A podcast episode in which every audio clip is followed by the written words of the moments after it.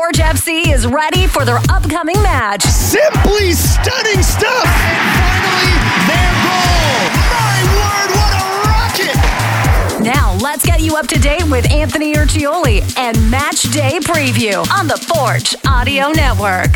Hey, Forge fans, Anthony Urciuoli with you. It's the Forge Audio Network.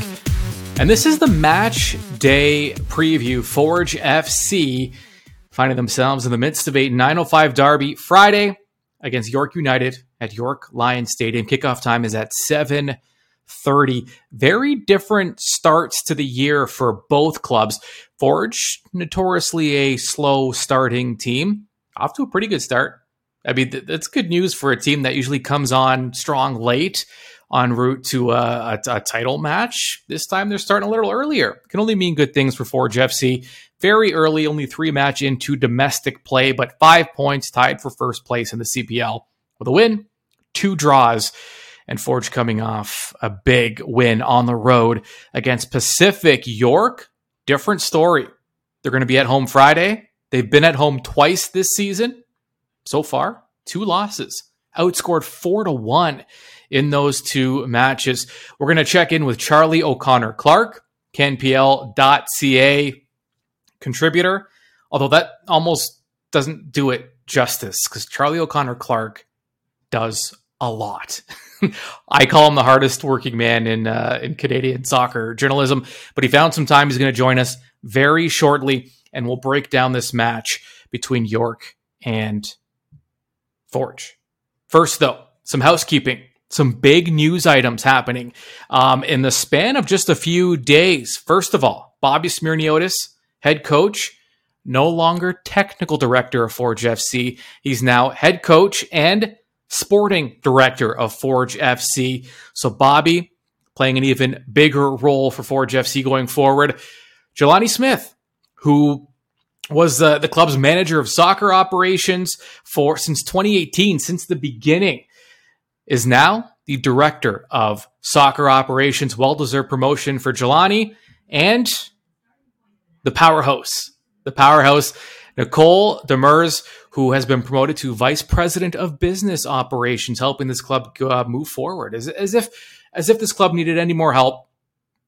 Already a phenomenal start to, I guess, what it's been five years since uh, this club was announced. Let's say uh, Nicole, a big part of that transition to where we are now, and she'll be playing an even bigger role, which is good news for Forge and Forge fans. So congratulations to Nicole, well deserved. All right, let let's do this. Charlie O'Connor Clarke joining us. I am in this Forge bubble, so I don't see a ton of York, but mm-hmm. I'm looking at the numbers because that that's all I really have to go off of, and they stand out at home. Forge, or rather York, this season two matches, two losses, outscored four to one in the process. York, some big things were expected. Now it's early, of course, it's early, but what do you make of York's start to the year? Yeah, it hasn't been ideal, you know, that that homestand at the start of the season where, you know, they played the, with the Can Champ game in the middle, they played uh obviously uh was it was it Halifax? No, it was Valor. They played the first week, and and then Vancouver twice in a row, and it it wasn't great for them. The attack was, you know, a little a little lackluster, and I think you saw some kind of signs of of similar problems that plagued them last year. Really, with that that final ball not coming, um, and you know, obviously, when you have a player like Mo Babouli, you it, it's a luxury. It, it's absolutely fantastic to have a player of that quality, but you can't expect him to do everything, obviously, and and you know sometimes you need uh you just need things to to start falling your way and and so for them to get a win in Ottawa on the weekend in a, a very difficult place to play against a team that's tough to break down is is really a good start.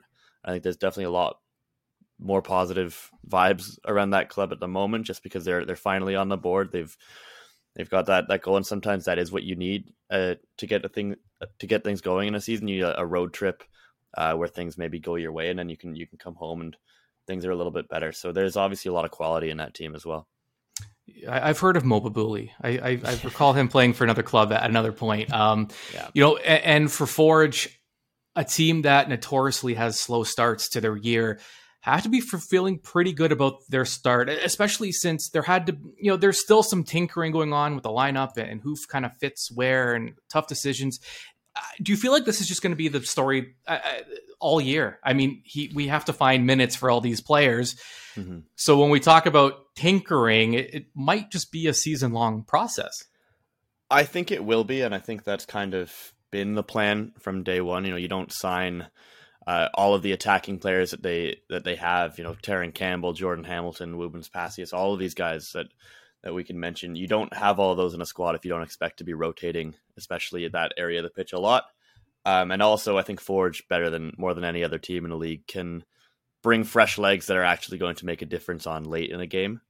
I think that's obviously huge for them to be able to bring on essentially a, an entirely new front three, which uh, which they do honestly most games uh, if they're if they're chasing a goal or, or they need you know a little bit more energy later in a game. So I think that's the most impressive part. It's still at this point tinkering or just giving different opportunities to players. Terran Campbell got to start on the weekend. He maybe maybe it was was due for a start, and you know when when you're a team as deep as Forge are, you need players to to step up and, and to seize those opportunities and make themselves undroppable right? As a, as as certain guys start to maybe later in the season, you start seeing a little bit more consistency with that that lineup, just because players play themselves into those roles. But I think early in the season, you give everybody as much opportunity as you can. Yeah, that's fair. And it's, you know, Kyle Bekker enters the lineup last match in his first, um, you know, game action in a while. And um, I don't know, I, I'm, I loved the, the, way he played. I mean, he emptied the tank yeah. for, I think it was 71 minutes he played uh, it, it, was the full Kyle Bekker. I mean, he was all he, he was just regardless where the ball was in the field. I saw number ten in the vicinity, and you know Bekker. He's a guy who's motivated perhaps by the fact that. Not and there isn't you know sometimes just there's these innate competitions that happen within a club and i don't think mm-hmm. the players are competitive about it but it just it kind of it just happens naturally and you know noah jensen had the great start to the year people weren't really talking about Kyle as much. Kyle gets mm-hmm. on the field, and you're like, oh yeah. I mean, it just Kyle Bekker is on this club, and he can still bring it. So yeah, just your thoughts on his debut. Yeah, I, I thought that it, it was really, you know, it, it was Kyle Bekker being Kyle Bekker. He comes back into the side and he immediately is is kind of the one stringing everything together, right? He's obviously always the connection between the back and the front. He covers so much ground and obviously he's still kind of kind of easing his way up to full fitness. You know, coming off a, a bit of a knock in preseason. Uh, so I think he's kind of on a, a, minutes limit in this game, but he comes in and it looks like he hasn't missed a beat for him to to come into what, what was that Forge's fourth game of the season in all competitions, mm-hmm. uh, and for him to to fit in very seamlessly. You know, it's it's it's obviously impressive for a guy who you know has always really been able to do that, and I think that it is probably a good thing, uh, even for him to to have a little bit more competition than he has in the past for for minutes and, and a spot on the field. Right? You know, it's there's obviously never really any doubt that if Kyle Bekker's healthy, he's going to start. and He's going to play for Forge. But you know, when you have talented guys like Noah Jensen on the bench that that you know are, are hungry for minutes, and that just pushes even Kyle Bekker forward as well. And I think that that's that's very healthy for a club like Forge. You know, last year Forge um, you know, Achinioti the, the reigning defender of the year. Another Forge defender, maybe. I know it's early, um, but so far, I mean, Manjrekar James, I, I mean, I, I, know people knew the pedigree was there and the talent was there. You never know how it's going to translate from league to league. I think it's mm-hmm. translated pretty well so far. Yeah, yeah, absolutely. I think we we know the level that he can play at, that he's played at in his career, um, and he's just so steady. It, it must be incredible to be Tristan Henry and know that that he's really going to limit the shots that you have to stop to to really distance things and and then shots from difficult angles that like you know are, aren't high quality chances because he just is cutting cutting off everything and it's really difficult to to play past him. He's always in position. He's so eh, so good at you know winning the ball back as well. He's he's always you know winning his tackles and, and cutting off passing lanes and just I think it must be very calming to have a presence like that on the pitch who just you you pretty much always know is is going to to be safe and and and he being next to, to Alex Johnsson maybe gives gives Alex a little bit more freedom as well to to maybe step up when he wants to when he's playing out of the back to be a little bit uh, riskier with with some of the or ambitious with some of the balls he wants to play. So I think it is a really really a nice little little uh, little partnership. I think that, that we're starting to see form. You know, for Forge, we, we the list of rivals it, it kind of goes like Calvary, Pacific, York. Just seems like a embedded rival, just like a natural rival because of the, the geography. I don't know. I, I don't it doesn't feel quite like the rivalry maybe people anticipated. And a lot of that has to do with maybe York hasn't quite found themselves into some of these, you know, uh, positions where they're playing high stakes matches against Forge. There've been a couple, but not quite. What, what do you make of this rivalry and, and where it's at at this stage um, in the CPL league? Yeah, uh, it's it's tough. It's tough because you know obviously one of those two teams has been much more successful in the league than the other, right? I mean, that doesn't doesn't help things. I mean, I think in the games themselves, they are always yeah. always quite very competitive. I think York probably I, I don't have the, the stats to hand right here, but I, I would think that York probably are one of the teams with a better record against Forge than most other teams. They've done quite well uh, in some of those derbies. You know, I remember last year I think they took two of them. I think they, they won at home and they won at Tim Hortons Field in in a game where Mo Babouli again uh, just sort of took right. over in that game. That was a a really kind of maybe coming out party for for his arrival at that club. Um, and and yeah, I, th- I think that York do definitely get up for these games. Both teams do, especially just when there's so many guys from Ontario on both sides of the pitch. Just they're, they're players that you've known for for years since since youth soccer in a lot of cases. So they're not they're not an opponent that you really want to lose to at all. So I think there is a little bit more, but yeah, I, I think it's one that will continue to to grow and maybe get a little bit more fierce as as maybe York starts to to contend a little bit more higher up the table. Awesome. All right, Charlie O'Connor Clarke, uh, the hardest working man in Canadian soccer journalism. He's all, he's always doing something, and you can read more of his work at CanPL.ca. Also, if you want to get out of this Forge bubble, CanPL.ca has their newsroom podcast, which is available at CanPL.ca. Here are your three keys to the match for Forge FC as they look for three points at York Lion Stadium. Key number one for Forge shooting gallery. Why? Forge FC. Now, we, the, the theme so far early in the season has been Forge maybe lacking that uh, that clinical finish, that final touch. The thing is, they've been doing pretty well so far. I, I mean, if that's the biggest complaint, uh, Forge is, is, in a pretty good spot. Um, they're tied the league lead in goals per match, uh, 1.33 through uh, through three matches. Even more impressive, they're leading the league in shooting percentage. 52%, more than half of their shots are finding the back of the net, and that's with two posts. They are second right now, tied for first, actually, excuse me, with uh, hitting the woodwork. Both clubs uh, tied with Pacific now hit the woodwork twice. So that 52%, even with some misfortune in hitting the woodwork for Forge FC. So shooting gallery, uh, yeah, keep those shots coming. It's working. There's clearly enough talent on this club that you play your percentages.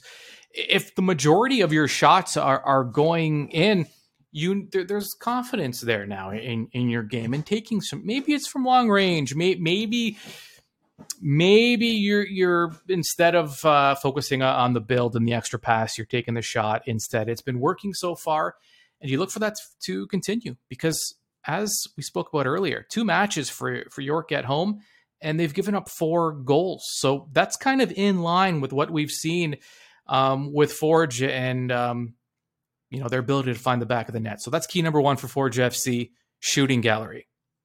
Key number two for Forge FC, 1v1.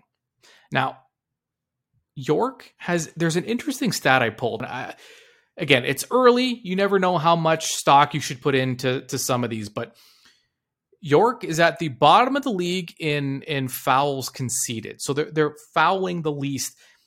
Forge the second least. But here's why it's interesting. Um, leading the league in fouls conceded is Calvary with 48, York 28. Almost half as many fouls conceded per match. Now, eh, this is where I started thinking. If you're Forge FC, with the amount, amount of talent you have, I see an opportunity here to start taking players one on one. If York, if I'm looking at these, if I'm reading these stats as York maybe not being as aggressive and not as quick to foul, maybe use that to your advantage if you're Forge FC. Maybe you take guys on one on one, and you're going to get a little more space. And if, if a defender's not going to, you know, go for the easy foul and he's going to let you come at him and make the first move, maybe you take it. Maybe Forge can use that to their advantage and get a little more aggressive in their attack. 1v1, key number two for Forge FC. Key number three for Forge man the middle. York United again early, but that's all we have to go off of. So that's what we're, that's what we're doing here.